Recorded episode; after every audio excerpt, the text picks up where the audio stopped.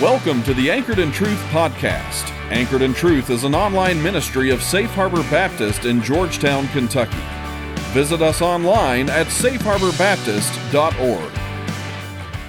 If you have your Bibles, turn to Romans chapter 13. That's going to be our sermon passage for the day. In Romans 13, starting in verse 1 and through reading through verse 14. Let's read from God's word together. Let everyone submit to the governing authorities, since there is no authority except from God. And the authorities that exist are instituted by God. So then, the one who resists the authority is opposing God's command, and those who oppose it will bring judgment on themselves. For rulers are not a terror to good conduct, but to bad. Do you want to be unafraid of the authority? Do what is good, and you will have its approval. For it is God's servant for your good. But if you do wrong, be afraid, because it does not carry the sword for no reason. For it is God's servant, an avenger that brings wrath on the one who does wrong. Therefore, you must submit not only because of wrath, but also because of your conscience. And for this reason, you pay taxes, since the authorities are God's servant, continually attending to these tasks. Pay your obligations to everyone taxes to those you owe, owe taxes, tolls to those you owe tolls, respect to those you owe respect, and honor to those you owe honor. Do not owe anyone anything except to love one another. For the one who loves one another has fulfilled the law. The commandments do not commit adultery, do not murder, do not steal, do not covet, and any other commandment are summed up by this commandment love your neighbor as yourself. Love does no wrong to a neighbor. Love, therefore, is the fulfillment of the law. Besides this, since you know the time, it is already the hour for you to wake up from sleep, because now our salvation is nearer than when we first believed. The night is nearly over, and the day is near. So let us discard the deeds of darkness and put on the armor of light. Let us walk with decency as in the daytime, not in carousing and drunkenness, not in sexual impurity and promiscuity, not in quarreling and jealousy, but put on the Lord Jesus Christ and don't make plans to gratify the desires of the flesh. Let's pray together. God, we do lift our praise uh, to you this morning as your people, acknowledging your amazing grace to us, the riches of the kindness of Jesus that you have poured out in his body on the tree and in his resurrection from the dead. Lord, your faithfulness, your grace is unending. Let us not take it for granted. Let us dwell on it even in further depth today. Lord, we are thankful for the transforming power of the good news of the gospel, of the kindness and the grace of Jesus, and how it changes our thinking, our lives. Lord, you have the power to change our hearts, to change how we live, to change how we see the world. Lord, help us to see the world differently today as you see it. Lord, so many today, there are so many dangers around us to our souls, so many temptations in this world. So many desires that beckon our hearts apart from you. Lord, may your good news through Jesus change our desires and enable us to overcome every temptation that might pull us from you and the life that you give. Lord, we pray for other churches here in Scott County that they would realize and live out the transforming power of the gospel. We pray this morning for Mallard Point Baptist Church here in Scott County. and Pastor Chris Dotson there. Lord, that that congregation would be gripped by the transforming power of the gospel and they would live differently as a result. We pray for the churches of the Pillar Network that we're a part of across the U.S. and across the world, that today they would be refreshed by the power of the gospel as they gather to worship you. We pray for the country of India, with many people that are Hindus or Buddhist, Muslim, some Christians. Lord, that we pray that that nation would come to see and understand the power of the good news of Jesus in a new and fresh way, and that you would send laborers to take that good news to the country of India. Lord, be with us now as we consider your word. These are your words, God, to us. And help us to submit ourselves to what you say. And it's in Jesus' name we pray. Amen. Well, you all may be seated, and at this time, the kids can make your way downstairs to your classes if you would like. Today is promotion Sunday, so everybody's moving up uh, a grade. And so we have some kids in new classes. So make sure you find the right classes today. You can follow the adults downstairs. And if you have your Bibles, just leave them open with me to Romans 13. So last year, we started working our way through the book of Romans, and we saw really the first 11 chapters of Romans lay out amazing truths of God's salvation for us in Jesus. And so let me just say if you're not sure about who Jesus is, or you're not sure about what Jesus did, the first 11 chapters of Romans are a place that you can look and get a firm, a clear picture of what God has done for us in Jesus. The amazing salvation that God offers us through what Christ has done. And so I would just encourage you to go back and read that if you're not sure about who Jesus is. But for, for us, we're going to pick up now. Uh, we've been picking up the last few weeks, and we've really, this last part, part of the book of Romans, chapter 11 to the end, is about how we should live differently if we really believe that Jesus is who he says he is and that he's done what he's done, that he has laid down his life for our salvation, that he has offered us forgiveness when we have sinned and failed God and others in so many ways. Uh, these truths should change how we live if we really believe they're true.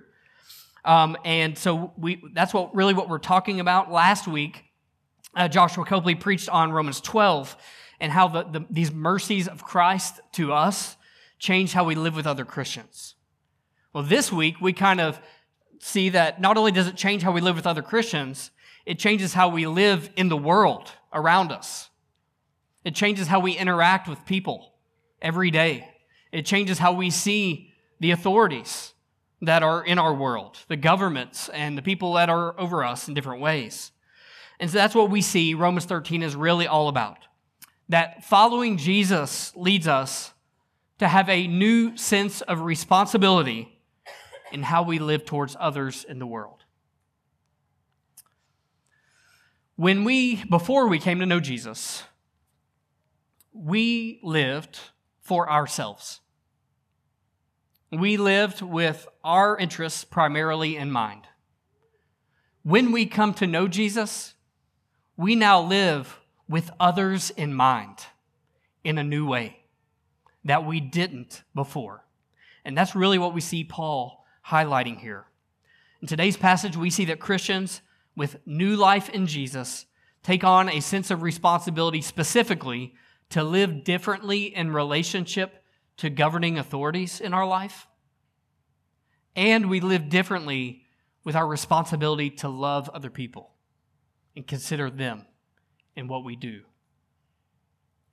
And so that's where we want to jump in, starting right there at the beginning of Romans 13. As Christians, as people who've been captured by Jesus, we are called to live with a sense of responsibility to submit to authority. The first thing Paul points out right here is that we live and see authority and government differently than before if we are following Jesus. This is easy, right? We all love the government. We love it. I've already heard things today talk about how much we love the government. We love it especially when tax time comes and we get to pay our taxes and give them our money. Right?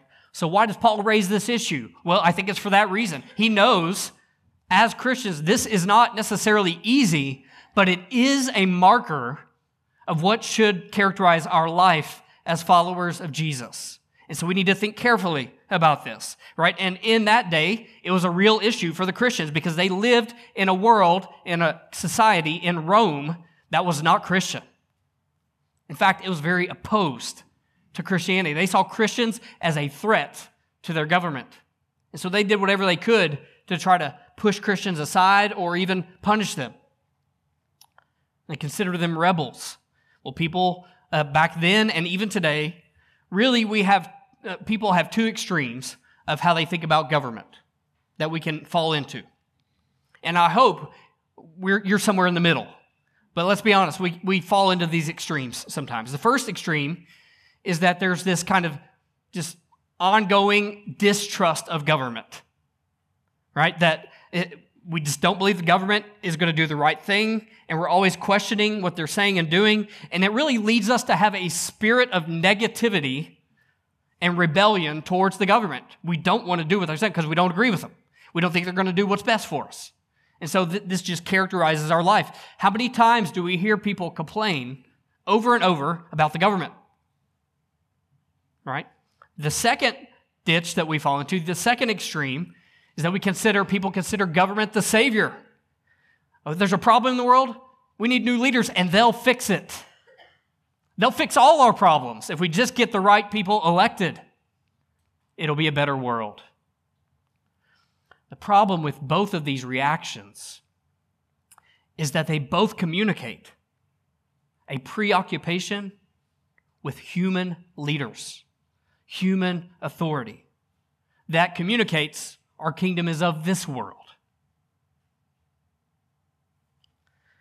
The first view communicates that our current kingdom is so bad that it has to be fixed or everything's going to fall apart. Life is hopeless with our government. The second view says that this kingdom is of this world and the government can give us all we really need for life and happiness if we just get the right people. Christians know our kingdom is not of this world. Our kingdom is in heaven. And God's word tells us to see human authority with realistic eyes. They're not our Savior, but they're there for a reason. And this means when we express our willingness to follow human authority, we express our commitment and trust in God who put them there. We show that we love Him and we trust Him over any human leader. We trust the law of where we live. That's really the main point of what we see here at the beginning of Romans 13. It's clear submit to governing authorities in a way that shows our faith is in God alone and it's not in people. And we see this repeated twice. Paul is like, you got to do this, right? He's saying it twice so that we get the point. Verse 1 let everyone submit to governing authorities. And again in verse 5, therefore you must submit. Remember, he's writing this to Christians in Rome under a horrible emperor. A horrible emperor. Therefore, Christians in Rome, you must submit to the governing authorities. Why should Christians submit to even horrible authorities in the way that Paul is saying they're to do that here? Well, we see two reasons in verse 1 through 4 that Paul highlights. First, all authority is placed there by God. All authority is placed there by God. Do you think God doesn't have a say in who the authority is in this world? You think God is that small? No. God has a say in everything at all times. God is sovereign, right? And so that's what we see in verse 1. Let everyone submit to governing authorities, since there is no authority except from God. There's no authority except from God. And the authorities that exist are instituted by God. In verse 2, we see that to resist authority is actually to oppose God Himself. And it invites judgment. This is serious. Right? Paul raises the bar here. You oppose authority that's over you, you're inviting judgment. And who does judgment come to? Those who lack faith. See, when we oppose authority, we lack faith in the God who is over those authorities. Secondly, we see another reason why Christians should submit to authority. Authority is meant to carry out justice for the good of society and on behalf of God. Now we know no, no government does this perfectly. But we do see principles here. Verse 3 For rulers are not a terror to good conduct, but to bad. In general, government is there to bring justice to those who do bad and not to good. Verse 4 It is, for it is God's servant. It's talking about servant for your good and to bring wrath on one who does wrong. So, authority, we see right here, has a good purpose in our life. And the rejection of authority, including government, has consequences. If we had no government at all, think about how, how crazy this world would be. If there was no authority, no, ju- no one to execute justice when there was crimes committed, right? And then we see examples of practical ways that Paul says, hey, these are just ways that you can show that you're willing to submit to authority. Verse 6 pay taxes. Yay! Pay taxes. But in seriousness, that's a way we can show submission to government. We may not agree with every way the government spends our taxes, but ultimately we show a respect, right? Or other obligations, tolls. Speaking of that, we went to New York on the mission trip. It's like $17 to cross a bridge to get into New York. It's crazy. All right, respect those who deserve respect, honor those to who it is owed. All right, now let me just clarify. This does not mean that we have to just blindly look the other way in every instance if the government asks us to do certain things, right? So submitting to the government or any authority doesn't mean that you always agree with the person who's in authority. Secondly, it doesn't mean that you can't work to change the government, especially here in America. We have a democratic government. We have the freedom to elect new people, to advocate for certain issues, those types of things. So we can still work for positive change that we feel like will help society flourish. Secondly, third, submission doesn't mean that you have to sin if the government asks you to. Right? There are laws in place in certain places in America that I would not follow. I could not follow as a follower of Jesus Christ. And God gives us the freedom to obey God rather than men if we have to choose between the two. Fourth, submission doesn't mean that there can never be a justifiable war against a government. Case in point, Adolf Hitler. Right? So, all things considered, in spite of these caveats, Christians should have an inclination to know that fundamentally the authorities we have in place over our lives, the governments we have in place over our lives, have been established by God. And they're there in general terms for our good. And we should seek to submit, them, submit to them if at all possible. All people in authority have been placed there by God to carry out His plan. Let me say that again. All people in authority have been put there by God to carry out His plan and to bring God's blessing to His people. We have that promise. We've already seen that in Romans.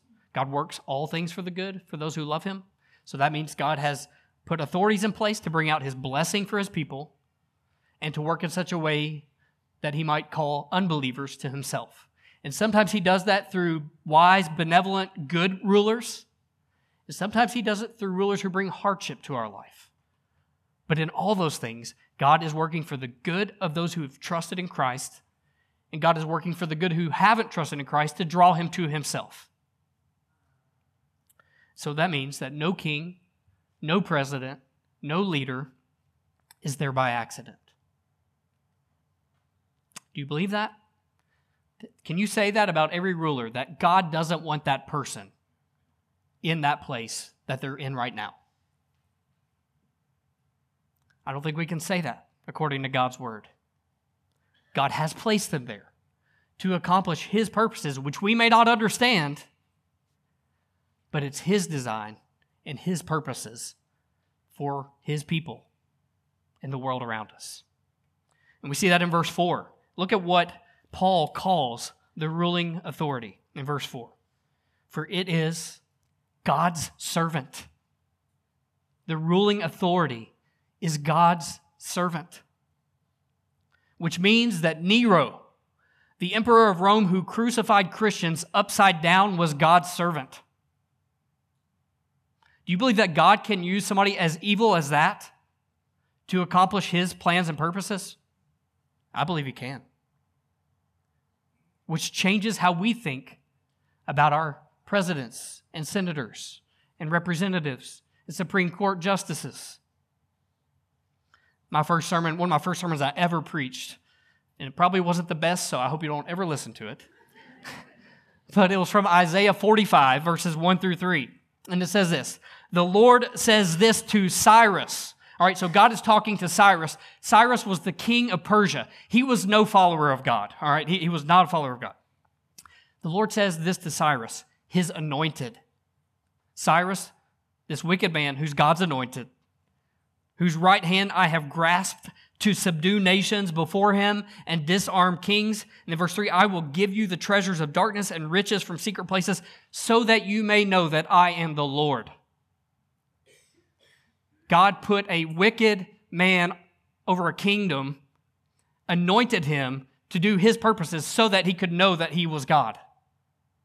Might he do that today with leaders in our, in our country, in our world, in ways that we could never think or imagine? King Cyrus of Persia experienced and knew and heard that he was an authority, but God was really an authority. God is greater than any king. So we have to believe that he has reasons for the rulers that we have in place. So, what is this? So, in light of all this, what does it say about you if all you ever do is complain about the government or others in authority over you? If you're a student, you complain about your teachers. Or if you're working, you complain about your boss. And that's just what you're known for. You like to complain about those who are in authority. What does that say about you and about what you believe about God?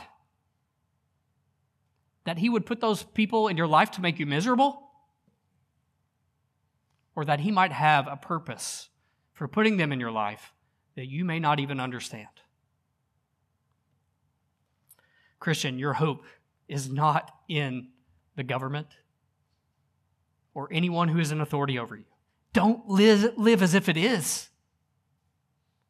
When you complain and grumble, you live as if your hope is in that person or that office. Our hope is in Christ alone.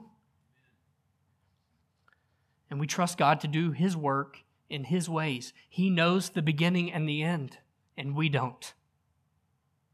So be transformed by this reality of who your God is.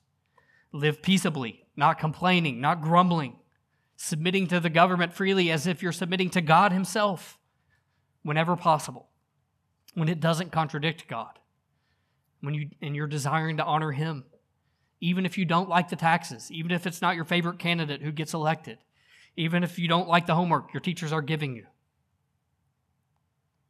Submit willingly, not complaining. God has a purpose in what He's doing. The disciples realized in the, time they lived, you know, when Jesus came, most people in Israel thought, hey, we're going to have a king who's going to get rid of all the evil rulers over us. And he's going to establish God's rule, and things are going to be a lot better. Jesus was a different kind of king than what they expected. When Jesus came and they decided to follow Jesus, it, they found out it wasn't their mission to overthrow the Roman, Roman government in Israel. Instead, Jesus had a higher calling for them to take the good news of who he is so that people's hearts may be changed, not the government. And that's exactly what God calls us to do today in America. Not to live to see our government changed. It's all right, again, we can work towards positive change that we feel like needs to happen. We're called to live in such a way that commends God in Christ to people, that they, He might change their lives and bring them to salvation. Again, we live for their eternal kingdom and not for right here and right now. So don't get so wrapped up in the politics of today that you forget the higher calling that you need to fix your minds on. We live for Christ and to make him known. That's what we are to be about if we truly know Jesus. And the theme of submission here, it's interesting. Submitting to authorities. It's, that's a hard thing for us to, to grasp with but that theme of submission is throughout Scripture in a lot of different scenarios, isn't it? We're called, first of all, to submit ourselves to God. God, I want to do life your way, not my way. That, that's the calling that God puts on every single one of us. And we have to decide am I going to do life my way or am I going to do life God's way and follow what Jesus says? Because I believe that He did die for my sins. I believe he did rise from the dead to give me new life. And I believe his way is better than any way I could come up. And so I'm going to give my life to him. That's what it means to be a Christian. So we're called to submit to God. Children are called to submit to their parents. Wives are called to submit to their husbands. Husbands are called to submit to Christ. Church members are called to submit to church leaders. Over and over, we see this pattern of submitting. Why would the Bible reiterate this over and over again. It's because of this. Everybody submits to somebody. Even Jesus submitted to the Father. He submitted his will to the Father's will. And why does Scripture do this? Because our posture in being willing to submit to others show that we are willing to trust God and who he puts in our life. And we're going to trust that the people he puts in our life in those positions are for our good. And so we're going to submit to others as an act of submitting to God. We believe, we know that Christ came to serve. And those who, who know Christ and follow him willingly take on this mentality of wanting to serve others that God has put in our life. Is that you? Is your natural posture to want to submit and serve others? Or is it to elevate yourself in your thinking of how you think about others and what they're doing and how you're complaining about them? Do you see authority that God has put in your life, bosses, parents, teachers, government officials, as generally a good thing or a bad thing? Here we see God calls us as Christians to live with a different kind of responsibility to authority in our life because we're new and He's in control and we believe it. Secondly, we see with, we live with a new sense of responsibility to love everyone. The gospel, the good news of Jesus that has gripped our lives and calls us to worship Him, calls us to live differently by loving other people. Verse 8 do not owe anyone anything except to love one another. So, what does it mean to love people? Well, we live in a culture that doesn't understand love, a feeling that just comes and goes. I don't really love you anymore like I used to. It's a feeling, it's past, it's not here anymore. Or we see love as a way that we just show kindness or support to people in whatever they're doing. We love these people, so we're going to support them in whatever they're doing. It doesn't matter what. God says something else about love. Love is not an emotion that changes. Love is not support. Love is a commitment that is rooted in truth. True love is defined by God and His character and lived out in the way that He says it is lived out, not in what we feel. This is why this passage points out a clear connection between love and fulfilling God's law. And it doesn't seem normal to us. We wouldn't normally say, Oh, I love you, so I'm going to fulfill God's law. That, that just sounds weird, doesn't it? But here we see, no, God's law is truth. And loving others, the best way we can love others is to submit ourselves to God's truth and live that way. And this means if you want to understand what love is, if you want to show love to the people around you, the best way to do that is to know God's love and how he says it should what he says it should look like. So do you know God and his love? Have you come to see how God has loved you in Jesus? Think about how God's loved you and what he says he's done. He created you. When he didn't have to, he gave you life. When you walked away from him and did things your way, he sent his son to come and live and to die for you. That's love. He rose again and offered his presence to be with you forever so that he would never leave you and always be in your life. His Holy Spirit, that's love. He's promised you an eternal hope in spite of your ongoing sins and failures. That he would never leave you or forsake you in spite of whatever you've done, if you're holding to Him and trusting in Jesus. That's love. Do you know God's love like that? If you don't know God's love, if you're just wrestling with this, come see me, come see someone else you came with. We want to show you the great love of God for you in Jesus. But also know you can't really love people rightly until you know God's love for you because His love is the standard. His love defines what love is.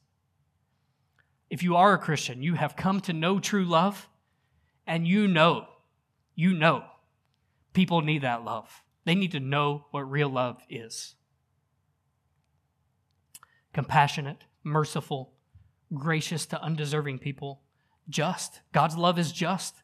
It's not some fluffy, ignoring reality kind of love. God's love is just and fair and truthful. How often do we say we love people, but we aren't willing to tell them the truth about what they're doing when we're concerned? That's not love. God's love is rooted in truth, and He's just and fair. And what we see here is if we know God's love like this, one of the best ways we can love others is to selflessly show it to them to show who God is through our lives. So, how do we live this way? Verses 8 through 10, we see that we live it out selflessly, right? God's love is selfless. Jesus laid down his life for us. We love others by laying down our lives for them. Those who are in Christ and have his spirit live in this transformed way. Look at verse 8. Do not owe anyone to anything except to love one another, for the one who loves another has fulfilled the law. And then we see what this fulfilling of the law, this selflessness, looks like. And in verses 9 through 10, he lists commandments like don't commit adultery, don't murder, don't steal, don't covet. And he says these commandments all summarize what it looks like to love others. But guess what? All those commandments display a selflessness, don't they? I'm not going to go looking after another woman because I'm, I want to be selfless in my love towards others. I'm not going to try to steal from others because I want them to, to, to, to have blessing. I don't want to take from them. I'm not going to covet what other people have because I want to be selfless towards them. I want to give to them. Right? This is a selfless kind of love. But to do these things, to have a selflessness, means you're not living for yourself. You're living for Jesus.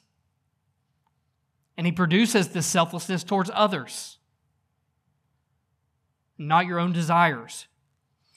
In a world full of selfishness, it stands out when someone is selfless like this because of Jesus. To come alongside someone who is in need and to give up your, your time, your money, your energy for them. That stands out to serve your spouse or your family instead of expecting to be served. Because you want your life with your family to reflect Christ and his love for his church. That's different. To minister to people who can give you nothing in return simply because you care for their, their temporal good and their eternal good. That's a different way of living, isn't it? It's selflessness. Christians live with a sense of responsibility. I have been given selfless love, I'm going to show it to others so they might know God's selfless love themselves. Secondly, we see we live out love with holiness. If the truest expression of love is God, and it is, the Bible says God is love. If that is the truest expression of love, then the best way we can express love is by reflecting God. And that means we're called to be holy. People set apart for Jesus. And that's what we see at the end of Romans 13. To live in this world, to love people rightly, we have to consider are we living in a way that is pleasing to God? You know, love apart from holiness isn't love, it's a lie that we're believing. If we're loving people in a way that isn't holy, we're not really loving them. We may be believing a lie that we are. So, in your relationships with others that you say you love, is it marked by holiness and righteousness before God? That's real love. Anything apart from that is an impostor. Measure your love with other people. You want to love that person around you? Show them Jesus with your life and how you live. Verse 11 reminds us we have a limited time to do this, to demonstrate his love to other people. So, how do we show holy love? Verse 12 discard the deeds of darkness and put on the armor of light. The Bible talks about putting off our wrong, sinful lives and actions and thoughts and putting on godly, right actions and thoughts. This is how we show love.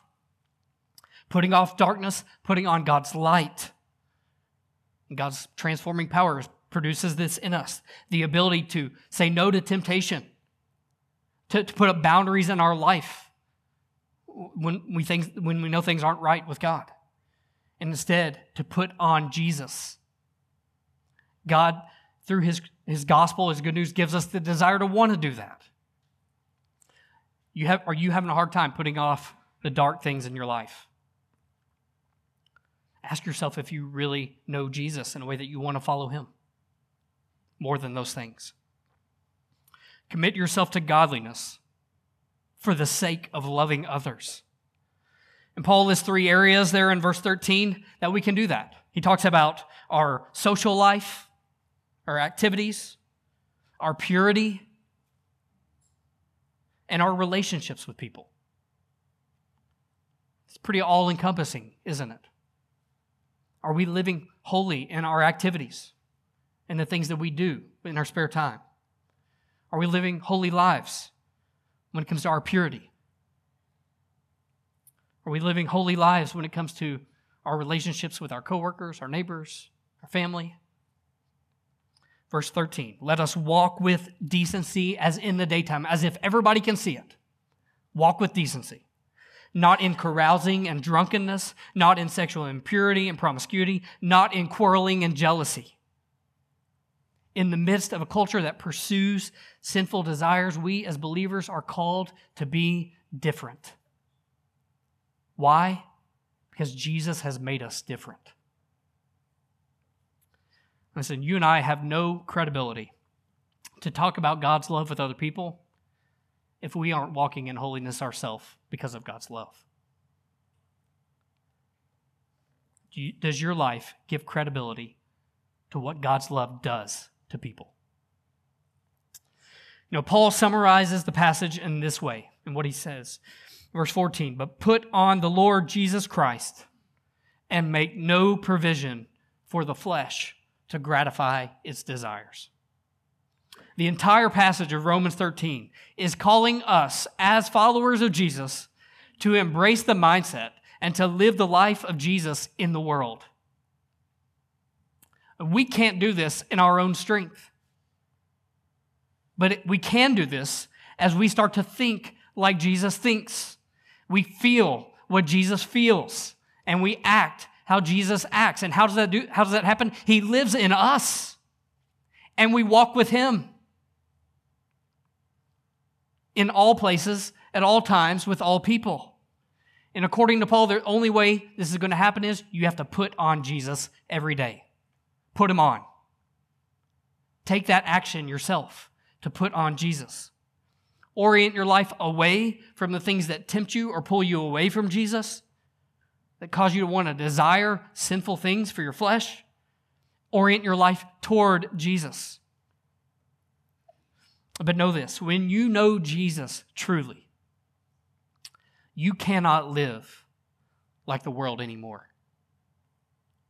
And by God's grace, He will use you to show Himself to the people in the world around you. Let's pray together. Father, we just thank you that we don't have to be captive to the ways of this world, that we don't have to think about authorities the way the, the people who don't know you think about authorities with skepticism and disappointment. Lord, we live with hope in all things because of Jesus. We thank you that we don't have to think about other people in the way that the world thinks about other people as obstacles to our own goals and desires, but as people who are to be loved because of you. Lord, remind us of these realities and how we live each day. Help us to live with hope because of Jesus. And it's in Jesus' name we pray. Amen.